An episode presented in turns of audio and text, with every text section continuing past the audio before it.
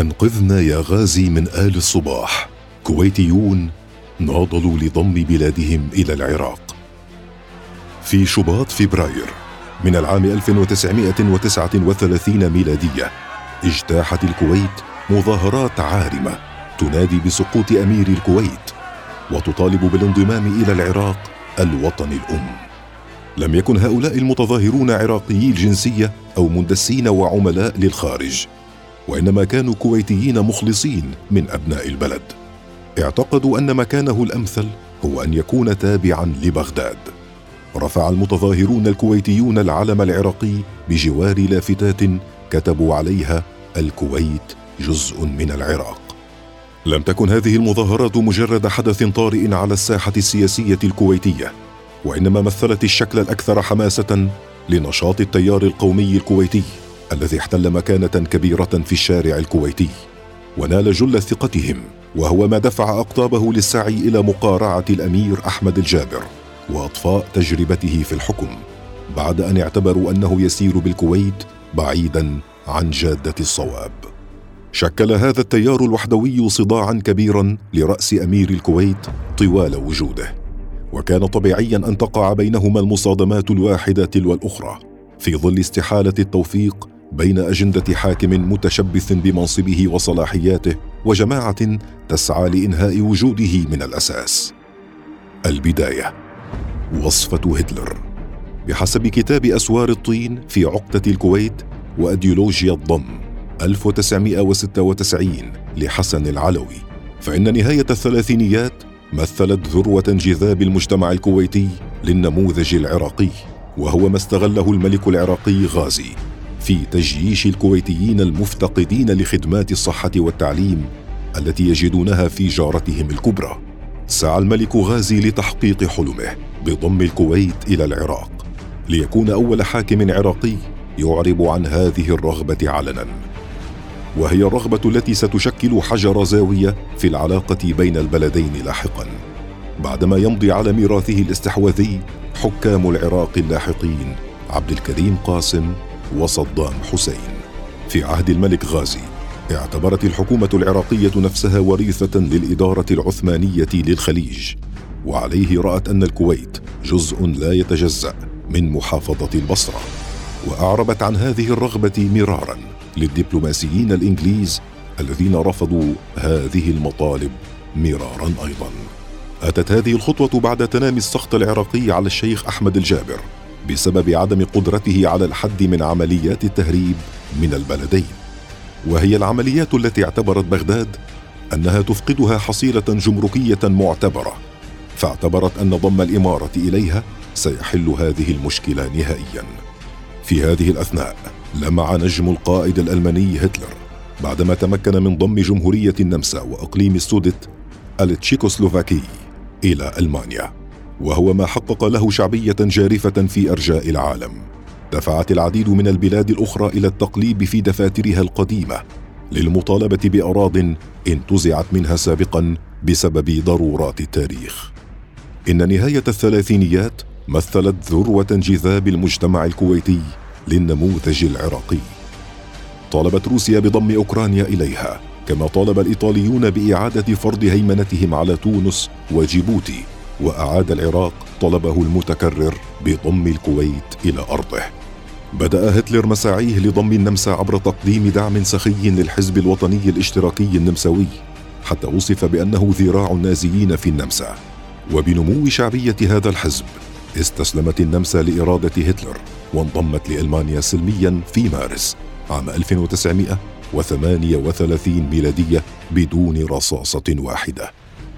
لم يخفي الملك غازي إعجابه بسياسات ألمانيا النازية، بل إن السفير الألماني في عهده تمتع بنفوذ يوازي السفير الإنجليزي الذي سيطرت قوات بلاده على سائر المنطقة. لذا على نفس الخطى الهتلرية سار الملك غازي عبر تقديم الدعم لكتلة الشباب الوطني في مساعيها لحصد مشاركة فعالة في المجلس التشريعي الكويتي الذي نجح أخيرا في إرغام أمير الكويت على الموافقة على تكوينه بعد إلحاح مأرسه كبار التجار بشأن ذلك الطلب منذ عام 1921 ميلادية. العراق نموذج يحتذى به بحسب دراسة الحركة القومية العربية في القرن العشرين لهاني الهندي فإن الكويت كانت أبرز ساحات العمل الوحدوي العراقي الساعي لصهر البلاد العربية بأسرها في دولة واحدة تكون بغداد هي عاصمتها الأم.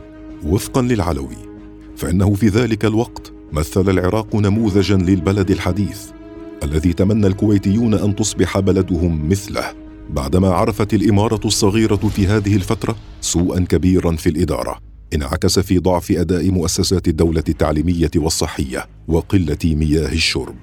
كانت الكويت أبرز ساحات العمل الوحدوي العراقي. الساعي لصهر البلاد العربية بأسرها في دولة واحدة تكون بغداد هي عاصمتها الأم. حينها كانت غالبية المثقفين الكويتيين اتموا تعليمهم في العراق وهم الذين سيصيرون لاحقا عماد نخبة الرأي في الكويت والتي ستقود تأثير الرأي العام في السنوات اللاحقة. كما أن أغلب التجار وحتى أفراد الأسرة الحاكمة امتلكوا مصالح اقتصادية كبيرة في العراق. وخاصة بساتين التمر في البصرة التي استثمروا فيها الكثير من الأموال.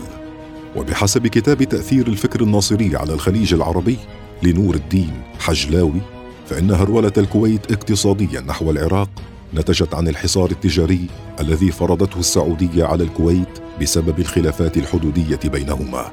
وعجز بموجبه الكويتيون عن التجارة أو الاستثمار مع السعوديين. فأقبلوا على العراقيين بدلا منهم وهو زاد من العمق الثقافي العراقي في نفوس الكويتيين. وفي الوقت الذي لم تعرف فيه الكويت أي صحافة أو إعلام مؤثر بعد كانت الصحافة العراقية المتطورة بمقاييس هذا الزمان تصب جام غضبها على الشيخ أحمد الجابر بأسلوب رنان بليغ على ورق لامع مصقول. وتدعم الكتل السياسية المعارضة للأمير مثل كتلة الشباب الوطني التي داومت على نشر بياناتها وبرامجها السياسية الإصلاحية.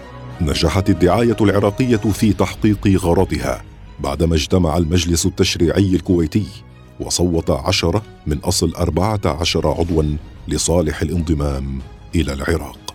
كما داومت إذاعة قصر الزهور تأسست بدعم ألماني مباشر على تبني نهج قومي متطرف يقدم خطابا يسعى لدغدغة المشاعر ويدعو العرب إلى مقاومة الاستعمار والتوحد خلف راية الملك غازي. وفي الخلفية من كل هذا كانت الثورة الفلسطينية المنطلقة من عام 1936 ميلادية ضد المطامع الصهيونية بفلسطين وحينها كثرت أنشطة الكويتيين الداعمة لفلسطين سواء عبر الاكتتاب وجمع التبرعات أو شراء الأسلحة وإرسالها إلى فلسطين. شهد هذا العام ظهور مجلس المعارف الكويتي عام 1936 إلى النور والذي ضم عددا من أقطاب الشباب الوطني لاحقا وهم عبد الله الصقر، محمد الغانم، سليمان العدساني وآخرون. في اجتماع له قرر مجلس المعارف تحديث التعليم وفقا للتجربة العراقية، فسعى لاستجلاب مدرسين عراقيين ومناهج عراقية، وهو ما رفضه الشيخ أحمد، وأمر بجلب المدرسين والمناهج من مصر، وهو ما رفضه المجلس باعتبار أن المملكة المصرية وقتها لم تتبنى نهجا عروبيا واضحا مثل بغداد. لم تلتزم القاهرة بالنهج العروبي الوحدوي إلا لاحقا في عهد جمال عبد الناصر وكحل وسط لهذه الأزمة استقدم مدرسون فلسطينيون. هؤلاء المدرسون كانوا النواة لجالية فلسطينية كبيرة في الكويت بلغ حجمها قرابة 48% من إجمالي العاملين في القطاع العام الكويتي عام 1965 ميلادية وأبقى جذوة القضية الفلسطينية مشتعلة في نفوس الكويتيين. ولا شك فإن التأييد الرسمي العراقي الجارف للهبة الفلسطينية تركت أثرا في نفوس النخبة الكويتية فالأسلحة الكويتية هربت إلى فلسطين عبر الأراضي العراقية كما أن أموال التبرعات جمعتها صحيفة الناس التي كانت تصدر في البصرة وهكذا أصبح العراق بوابة الكويت لدعم فلسطين قضية العرب الرئيسية في تلك الحقبة فعلق في الأذهان بصفته الراعي الأكبر لقضية العرب الكبرى. أيضا تبنى أعضاء كتلة الشباب الوطني موقفا حادا من شيعة الكويت الذين أسموهم بالمهاجرين الإيرانيين فرفضوا منحهم حق التمثيل في المجلس النيابي. وبالتأكيد فإن مساعيهم للتقرب من العراق حملت نوايا الحفاظ على عروبة الكويت ولو بالذوبان في جسد العراق. تحسبا ليوم ينال فيه الشيعة أغلبية تسمح للإيرانيين بالسيطرة على البلاد. على حد قول جاسم الصقر أحد قادة الكتلة الوطنية للدكتور فلاح المديرس والذي وثقه في كتابه الحركة الشيعية في الكويت عام 1999 سريعا غرست تلك الأقاويل المكثفة بذورها في التربة الكويتية. يحكي دكتور مجيد خضوري في كتابه العراق الجمهوري عام 1974 أن شخصيات كويتية عامة ناشدت الملك غازي في بيانات عامة أن يتدخل ويضم العراق وينهي نظام الحكم القائم. كان من اللافت جدا أن تعلن مجموعة معارضة شبابية أيضا عن نفسها في عام 2006 ميلادية للمطالبة بإجراء إصلاحات على نظام الحكم في الكويت، متخذة اسم كتلة الشباب الوطني، ومعتبرة نفسها امتدادا لكتلة عام 1938 ميلادية ونهجها الإصلاحي كتلة الشباب الوطني والانفجار. بدأت كتلة الشباب الوطني الكويتية بمجموعة شباب بدأوا في إرسال عرائض الشكوى إلى الأمير يطالبونه بإصلاح أحوال البلاد. بلغ عددهم قرابة 200 شاب كانوا يجتمعون بشكل غير سري فوق سطوح المنازل. وفي أواخر عام 1937 كونوا جمعية قادها 12 عضوا داوموا على نشر آرائهم المعارضة في الصحافة العراقية وكانوا يكتبون بيانات ملتهبة العبارات ضد الأمير يطبعونها في العراق ثم يوزعونها في الكويت. أثمرت تلك الضغوط على موافقة الأمير على تشكيل مجلس تشريعي خاض هؤلاء الشباب الوطنيون غمار انتخاباته تحت اسم الكتلة الوطنية. وحازوا أغلبيته وترأسه عبد الله سالم الصباح عضو الأسرة الحاكمة الذي عرف عنه تعاطفه مع تلك الحركة. منذ لحظات تأسيسه الأولى لم يخفي المجلس هواه العراقي. فعدد من أبرز نواب المجلس مثل عبد الله حمد الصقر وسليمان العدساني وعبد اللطيف الغانم كانوا أعضاء صفوف الحزب القومي العربي الذي تعرف عليه الصقر والعدساني خلال إقامتهما في سوريا والعراق. تبنى ذلك الحزب نهجا متطرفا للقومية العربية على غرار النهج الفاشي والنازي باعتبار أن نجاح هذا النهج في أوروبا يقتضي الاستعانة به في العالم العربي لحل مشكلة فلسطين والقضاء على الاستعمار. نجحت الدعاية العراقية في تحقيق غرضها كأفضل ما يكون بعدما اجتمع المجلس التشريعي الكويتي وصوت عشرة من أصل أربعة عشر عضوا لصالح الانضمام إلى العراق. استدعت هذه الخطوة رد فعل عنيف من قبل الشيخ أحمد الذي أمر فورا بحل المجلس واعتقال جميع أفراد كتلة الشباب الوطني كما منع المواطنين من الاستماع إلى إذاعة قصر الزهور بالقوة الجبرية. في هذه القرارات تلقى أمير الكويت دعما بريطانيا وسعوديا خوفا من امتداد تلك التجربة إلى باقي الخليج ورفضا لسياسات الملك غازي الوحدوية. وهنا لا يجب نسيان التنافس التاريخي بين السعوديين والهاشميين. فالمملكة السعودية بالأساس أقيمت على أنقاض المملكة الحجازية الهاشمية. ورغم ذلك ظل السعوديون ينظرون إلى الهاشميين طويلا نظرة ريبة لأنهم منافسوهم الوحيدون القادرون على ادعاء أحقيتهم في عرش بلاد الحجاز. وبالمقابل اكتسبت هذه الحركة زخما كبيرا في أنحاء الوطن العربي ربما بسبب دعم العراق لها. وفي كتاب الكويت بريطانيا الصباح النفط عام 1999 للمؤرخ البريطاني سايمون سميث أكد أن صحفا في مصر وسوريا ولبنان وفلسطين والأرجنتين ناصرت قضية الشباب. وحينما أحصى تقرير استخباراتي بريطاني عدد الجرائد المؤيدة للحركة فاقت الثلاث وعشرين صحيفة في شتى أنحاء الوطن العربي المجلس التشريعي الكويتي متى سنحكم البلاد؟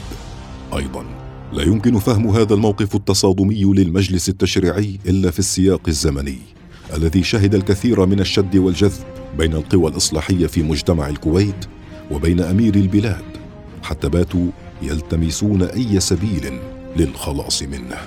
فمنذ بداية العشرينيات تزعم التجار والأعيان حركة تدعو إلى ضرورة مشاركة الأمير في اتخاذ القرارات وهو ما استجاب له أمير البلاد في النهاية عبر تأسيس أول مجلس شورى خليجي في أبريل عام 1921 ميلادية ترأسه أحمد الصقر كبير التجار.